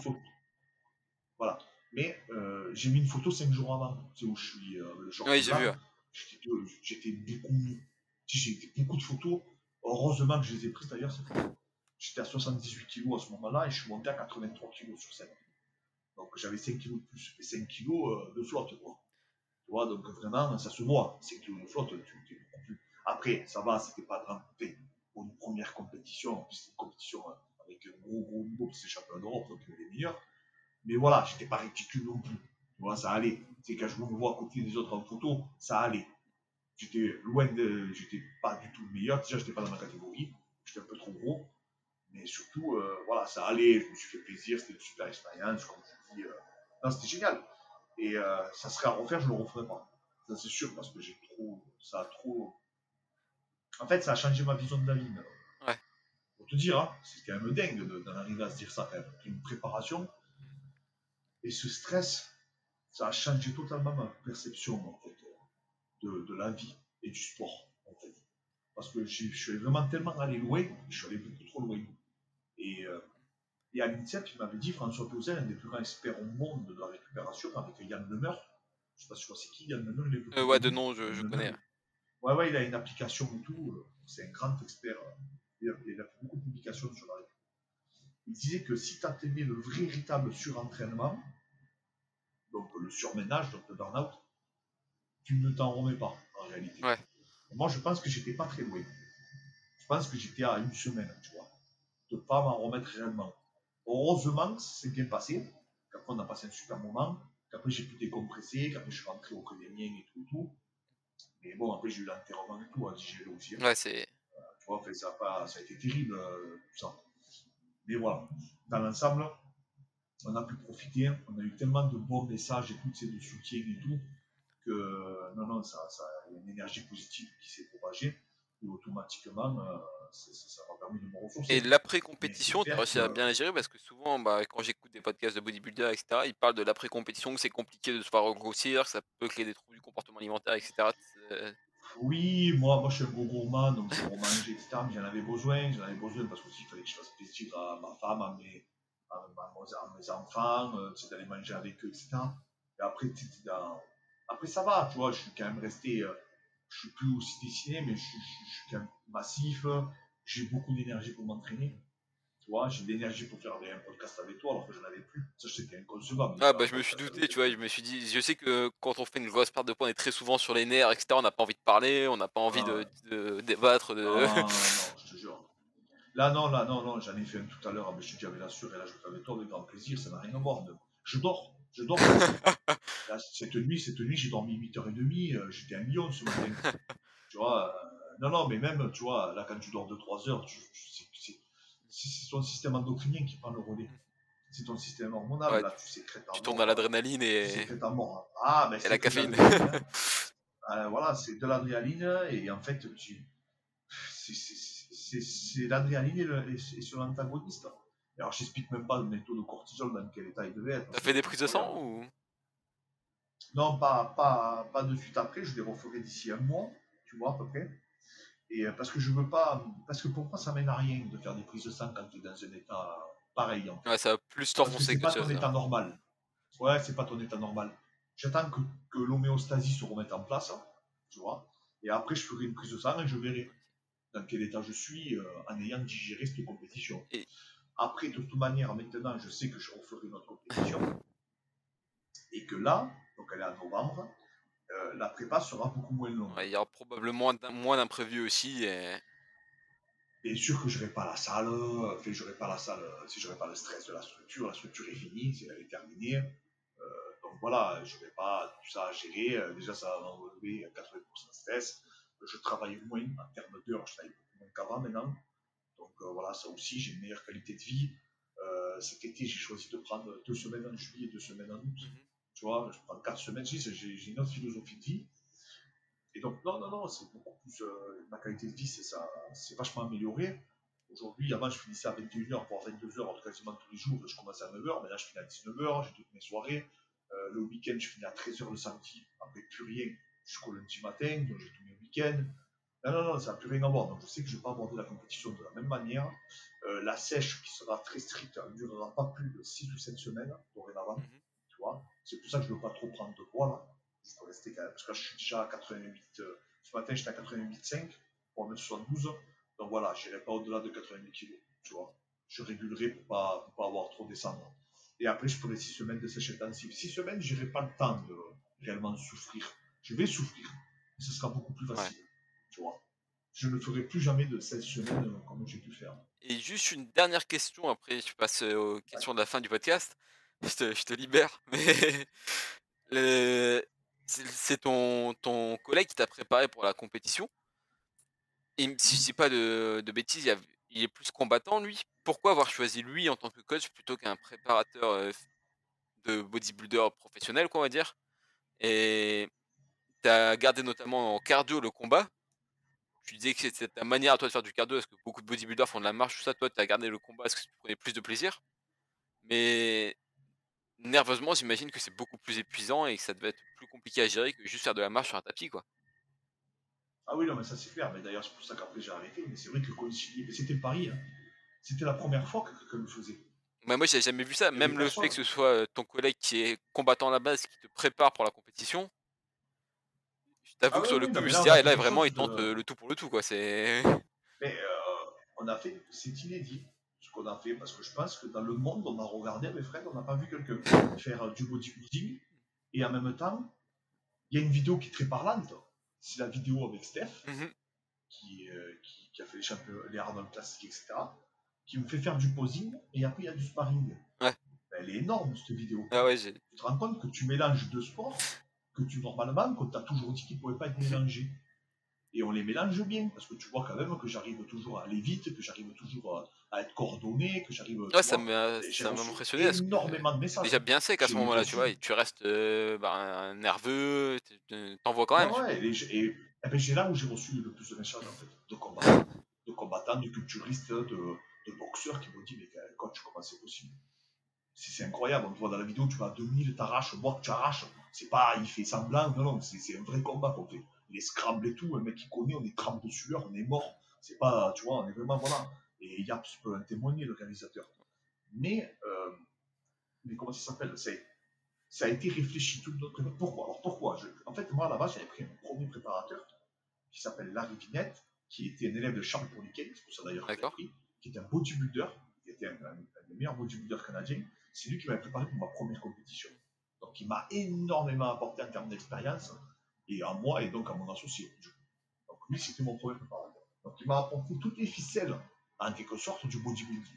Les pièges, comment lui se réhydrater, etc. etc comment il faisait ses cuttings, comment il faisait ses recharges, comment il, comment il se préparait. On a tout grâce à lui, tu vois, comme info. Et j'avais mon copain Steph aussi qui m'avait donné des informations sur le consigne, sur pareil, sur la réglementation, etc., etc. Mais en fait, moi, mon associé, il est préparateur physique aussi également. Mais c'est un des mecs les plus brillants que j'ai jamais vu de ma vie. Tu sais, à la base, il est ingénieur en génie civil. Et c'est un mec, c'est, il est brillantissime dans sa réflexion. Donc le jour où je lui ai dit Fred, c'est toi qui me préparas, parce qu'il ne savait pas ça. Mhm. Lui il pensait que j'allais reprendre Marie. Minette, tu vois, j'ai dit écoute, c'est toi qui, je veux que ce soit toi qui me prépare. Mhm. Et bien ce jour-là, et à ce moment-là, il a pris, euh, a, déjà il a repris tous les livres de biochimie, tous les livres de physiologie, euh, des éditions de, de Boeck, etc. Il a tout relu sur ça. Il a, écouté tous les podcasts possibles et inimaginables sur, ben, le système endocrinien, sur les réponses hormonales, tous les plus grands préparateurs, Charles Glass, euh, Aceto, Gironda, euh, celui qui prépare aussi l'Iranienne. là. Enfin bref, tous les pièges possibles, etc., il a tout noté. Parce qu'il est comme ça, lui. Mhm. Dans son ordi, c'est un guide. Il analyse, il analyse, il analyse, il traite les données, il analyse, tu vois. De là, il m'a établi une programmation. Ah, c'est la meilleure programmation que j'ai jamais vue de ma vie. Je suis franchement, c'est incroyable. Le, le truc qui m'a livré, c'est incroyable. Que ce soit en diète ou en prépa, les gens ne se rendent pas compte. Mais les gens qui le connaissent, en vrai, le savent. Ils n'ont aucun doute sur Fred. Ok. Maintenant, quand tu le connais pas, euh, mais après, les gens savent qu'il est très intelligent. C'est un mec vraiment, vraiment brillant. Mais sincèrement, ça se trouve, il est beaucoup. Parce que tu sais, c'est toujours moi qui m'exprime dans les vidéos. Mhm. Parce que j'ai plus de facilité que lui à parler devant les écrans, euh, etc., etc. Donc, tous les lives que tu verras, c'est toujours moi, tu as vu, qui est Ah ouais, qui intervient. dans les podcasts, etc. Mais il est bien plus fort que moi. Lui il dira que non, hein. il est bien, bien plus fort que moi. Sincèrement. Et pourtant, je peux te dire que je bosse. hein. Là, aujourd'hui, euh, ce matin, quand je me suis levé à 7 heures, je me suis mis deux podcasts d'entrée. Un sur la physiologie, un sur les voies de l'hypertrophie. Donc, euh, tous les jours, tous les jours, je, je bûche comme un dingue pour euh, vraiment tout savoir. Et bien, lui, euh, parallèlement, il est parti marcher à la plage et il écoutait un podcast de Louis Simmons sur la NFL. Et après, il m'a dit qu'il est revenu, il écoutait euh, un mec qui s'appelle John Danauer qui fait des clés de talons et tout sur le grappling. Le mec, c'est un barge. C'est un geek, de- c'est un geek et c'est un pratiquant. quoi. En plus de ça, c'est l'athlète. Donc en fait, il a ces deux trucs. Et je te dis, il a une capacité à mettre sur papier euh, qui est incroyable. Tu sais, comme il a cette formation d'ingénieur, oui, il, avait des algorithmes et tout à gérer, c'était très compliqué. Comme il faisait des ponts, euh, des immeubles, des. Et bien en fait, il a adapté la Ouais, il arrive à retranscrire cette logique et. Ah, mais t'as vu dans quelles conditions il m'a livré? Ah, mais ouais, mais oui, c'est c'est dingue. hein. C'est quand même euh, c'est stupéfiant, quoi. Attends, j'étais mieux avec lui qu'en octobre. Mhm. Alors qu'il n'est pas préparateur de bodybuilding. Attends, c'est ce qu'il a fait. le mec s'est formé en quelques est- mois et. Ouais, ouais, après, bah, après les préparateurs physiques, il, il fait de la nutrition aussi. hein, donc euh, le mec était chaud, c'est pas un mec qui est arrivé du jour au lendemain. Il fait des cuttings de dingue. euh, Non, non, attention, il est très très calé euh, aussi en, diète et tout. Mais ça nous a permis à moi et lui de vraiment nous perfectionner. C'est pour ça que je te dis que j'ai fait cette prépa aussi. C'est que euh, le bodybuilding, c'est notre planète. Ne cherche pas, les autres, c'est des amateurs. Il n'y a pas. Qu'on vienne pas me parler des mecs qui croient qu'ils maîtrisent, ils maîtrisent rien. Le culturiste, c'est notre planète. Voilà. T'as- les culturistes et t'as les autres. Sur la diète, la récup et tout. Les culturistes, c'est un truc de fou. C'est obsessionnel. Ah mais ouais, mais j'en parlais, je sais plus- j'en ai parlé il y a pas longtemps quelqu'un, c'est le seul sport au final qui, qui demande autant d'investissement, tu vois, le mec qui fait de la course Non, à non, pied, il va terminer, il va, il va aller se prendre une bière. Le culturiste, c'est son mode de vie qui change complètement. Non, non, c'est voilà. le culturiste, voilà. On peut en rigoler, on peut dire oui, c'est des rigolos, ils sont en slip, euh, c'est tout de comique, machin, c'est de la gonflette. Si vous voulez, les amis, moi, il n'y a pas de problème, chacun fait ce qu'il veut, on juge comme vous voulez, il n'y a aucun souci. Maintenant, je vous le témoigne, je vous dis, j'ai combattu dans toutes les disciplines, j'ai fait beaucoup de sport dans ma vie. Je vous promets, je vous promets que c'est la prépa la plus difficile que j'ai jamais fait de ma vie. C'est pas la prépa la plus difficile en termes de pratique, c'est ce que j'explique aux gens. Tu prends pas tu fais pas étrangler, tu te fais pas jeter par terre. Tout ça, tu l'as pas, tu peux pas. Mais c'est un combat contre soi-même. C'est un marathon sur la longueur, en fait, que tu gagnes. En c'est, c'est comme si tu avais un, un petit, un petit marteau avec, euh, et que tu es tu vois, et que tous les jours, tu te mets un petit coup sur le corps. Et c'est tellement long, c'est tellement ingrat comme sport. Là, c'est terrible. Franchement, j'ai un respect pour eux qui, je pourrais même jamais l'expliquer. Parce que j'ai vu l'envers du décor maintenant. Je sais ce que c'est. Je sais ce que c'est. J'ai vu des gens dans des états, je ne peux même pas, expliquer. Mais bon, bref. Et après, je parle même pas de la chimie et tout. Hein. Ah ouais, c'est aussi encore autre une autre chose, science. mais- C'est encore une autre science, mais et ce que je veux te dire, c'est que voilà, les mecs ils sacrifient tout. Je te le promets, c'est c'est incroyable. C'est stupéfiant. Mais même ce que tu as dit dans ta dernière vidéo là, que c'est le seul sport que où l'entraînement est différent de ce que tu fais le jour de la compétition, tu vois. J'avais jamais, Ah, ça, jamais vu ça comme ça. Et c'est vrai que du coup, je Ah, me suis mis bon. à réfléchir aussi à un sport qui. Dans le même euh, principe, quoi, mais non, ça n'existe pas. Non, ça n'existe pas. Ce que tu fais toute l'année pour te préparer à la compétition, tu ne le feras pas le jour J. Mhm. C'est quand même non, mais c'est quand même incroyable. Et donc, euh, mais ça va te servir. ouais, voilà. Et donc voilà, et, et, et non, non, c'est un sport qui m'a qui nous a tellement appris. Alors après, il faut pas s'enfermer, hein, c'est toujours pareil. C'est comme quelqu'un qui s'enferme que dans le crossfit, que dans le street workout, que voilà, il faut pas s'enfermer que dans ce sport. Il faut avoir une ouverture d'esprit. Tu vois, moi, je pratiquais les sports de combat à côté. J'ai voulu conserver mon endurance force, donc on a travaillé avec Fred. et C'est pour ça aussi que je l'ai vu comme préparateur. C'est parce qu'on devait travailler ensemble avec notre cerveau, donc le cerveau collectif, tous les deux, à me permettre de conserver mon endurance de vitesse, à me permettre de conserver mon endurance de force, à me permettre de conserver ma force maximale dans le spécifique, ma réactivité, etc., etc. Il fallait que je sois capable de conserver mes qualités athlétiques tout en pratiquant ce sport. Et là, c'est vrai que été un casse-tête et on a réussi à trouver des clés, des clés, des solutions. Donc on a créé un bodybuilding que je, je dirais jamais le bodybuilding, un bodybuilding, un bodybuilding transférable Ouais. et utilisable et profitable. Voilà. C'était pas un bodybuilding bête et méchant. C'était un bodybuilding qui était réfléchi et constructif et donc productif. Et c'est là qu'il fallait que j'ai la vision de Fred, qui était pratiquant, tu vois, de, de MMA, et combattant. Ok. Bon. Ok, bah, je vais attaquer la, la dernière partie du podcast si tu veux bien, sinon je je pense qu'on est parti jusque minuit, une heure du matin et je vais te laisser profiter que tu peux dormir maintenant. Donc, c'est des questions qui reviennent un peu pour tous les invités. La première, c'est ton meilleur et ton pire souvenir en lien avec le sport.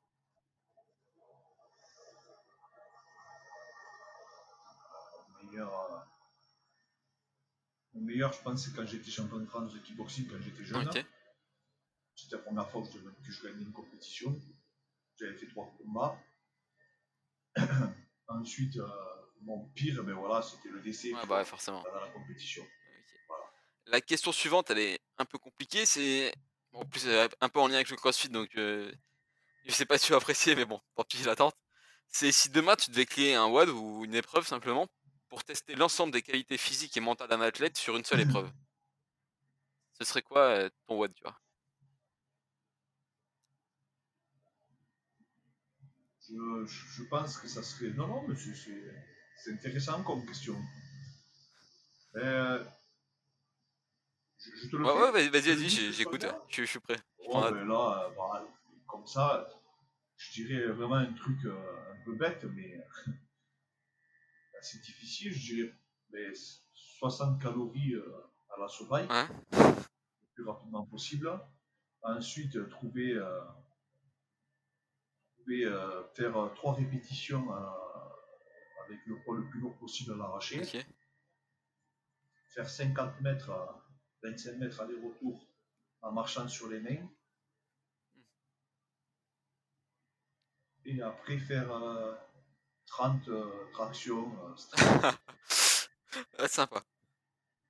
Ben ouais, parce que je pense que ça travaille un peu toutes les qualités et que ça représente. C'est un WOD euh, en fort time, tu vois, c'est très court, mais je pense que c'est un WOD qui représente vachement le, le, le crossfit. Ouais, ça, ça mélange un peu toutes les disciplines et. Tu vois, euh, l'assaut bike, c'est vraiment eux qui l'ont mis en avant. L'arraché, pareil. Le marche sur les mains, eh ben, c'est quelque chose de, de- de- de technique euh, et qui fait partie du schéma d'apprentissage euh, qui est, ouais, que j'ai vu beaucoup de mecs se ramasser en compétition sur cette- ce genre d'épreuve. Et après, ben, les, les- le- tu vois, l'endurance de force avec ça. Non, je pense que c'est un truc euh, assez sympa et que, que celui qui veut le tester, ça, ça lui piquera. Quoi. Mais pourquoi pas mettre des thrusters aussi si vraiment tu veux aller euh, un truc un peu, Un saloperie hardcore, tu vois. La question suivante, c'est si tu as un petit tips à donner ou quelque chose que tu fais au quotidien pour améliorer ta, ta routine, ton mode de vie? Ah, mais je vais leur donner un truc qui va les révolutionner. Et c'est extrêmement bête, hein, mais je te jure que quasiment personne ne Un le fait. produit Les mecs Herbalife. qui te disent qu'ils le font. Non, non, les mecs qui te disent qu'ils le font, mais ils le font pas. Je certifie. Tout le monde te dit, ouais, moi je le fais, moi je suis, moi ça, moi mi. Et ils te mettent des photos de la mort, mais je sais qu'ils le font pas. C'est pré- pré- préparer tous tes repas. Ah ouais, le, le meal prep et. Voilà. Voilà, préparer tous tes repas. euh, Ça, c'est le bodybuilding qui t'a apporté ça? Ah ouais. Mais genre pour 3-4 jours. hein. Mhm. Euh, je te parle tout, hein, collation, tout, tout préparé. Que tu aies rien à faire. Que tu peux pas être tenté par autre chose. Ouais, voilà, que tu réfléchis pas en fait. Tout ton frigo, c'est là, tu prends et tu refais. Voilà. Et tout quantifié, tout mesuré, tout pesé. Mhm. Et tout marqué. Voilà, Le mec qui fait ça, je te garantis que il va franchir un cap, il se rend même pas compte. Après, c'est très dur, hein. c'est très très difficile, je ne dis pas le contraire. Mais après, quand tu es habitué, moi maintenant, euh, là j'ai tout de qui est prévu. Ouais, c'est dans ta routine et t'as pu réfléchir. quoi. Ah, moi j'ai tout. Même mes vitamines, tout, tout. J'ai mon verre qui est à côté de la. J'ai la machine à café qui est prête. à côté, j'ai un verre avec tous mes compléments à prendre. J'ai tout qui est. C'est le bodybuilding qui m'a apporté ça. J'ai entendu ça il y, a, il y a pas longtemps que pour bien démarrer ta journée, euh, il fallait déjà la préparer la veille en fait.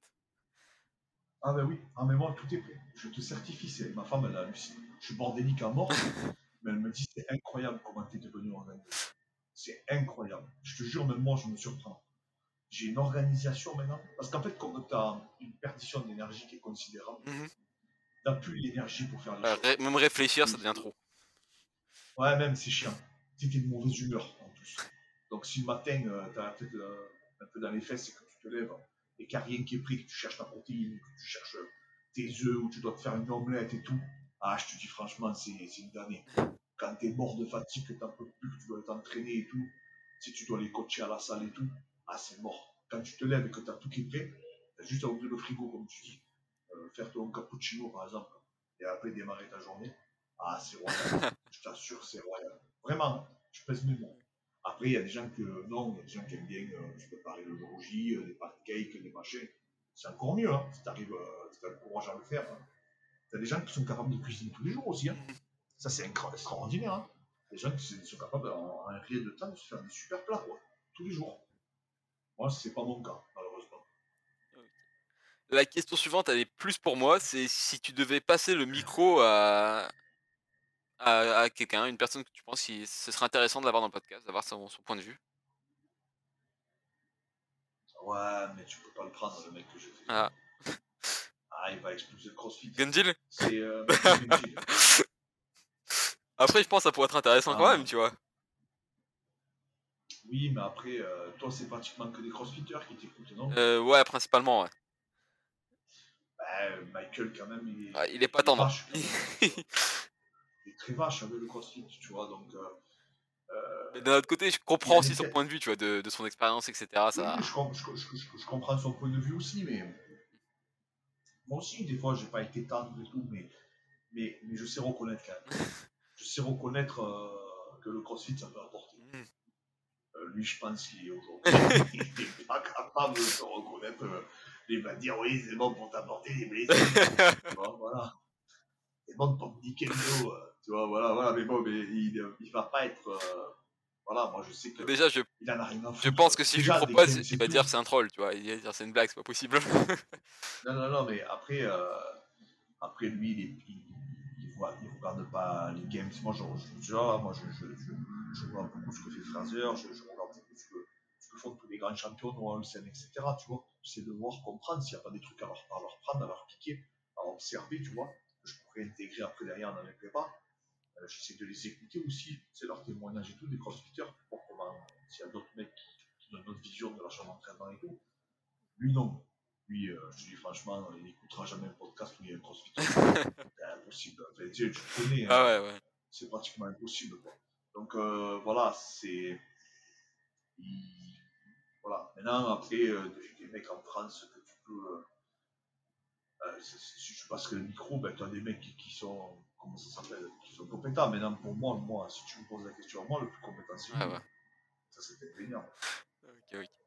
Après, ce que tu peux faire, c'est passer euh, la parole à des gens euh, qui sont peut-être forts dans un domaine.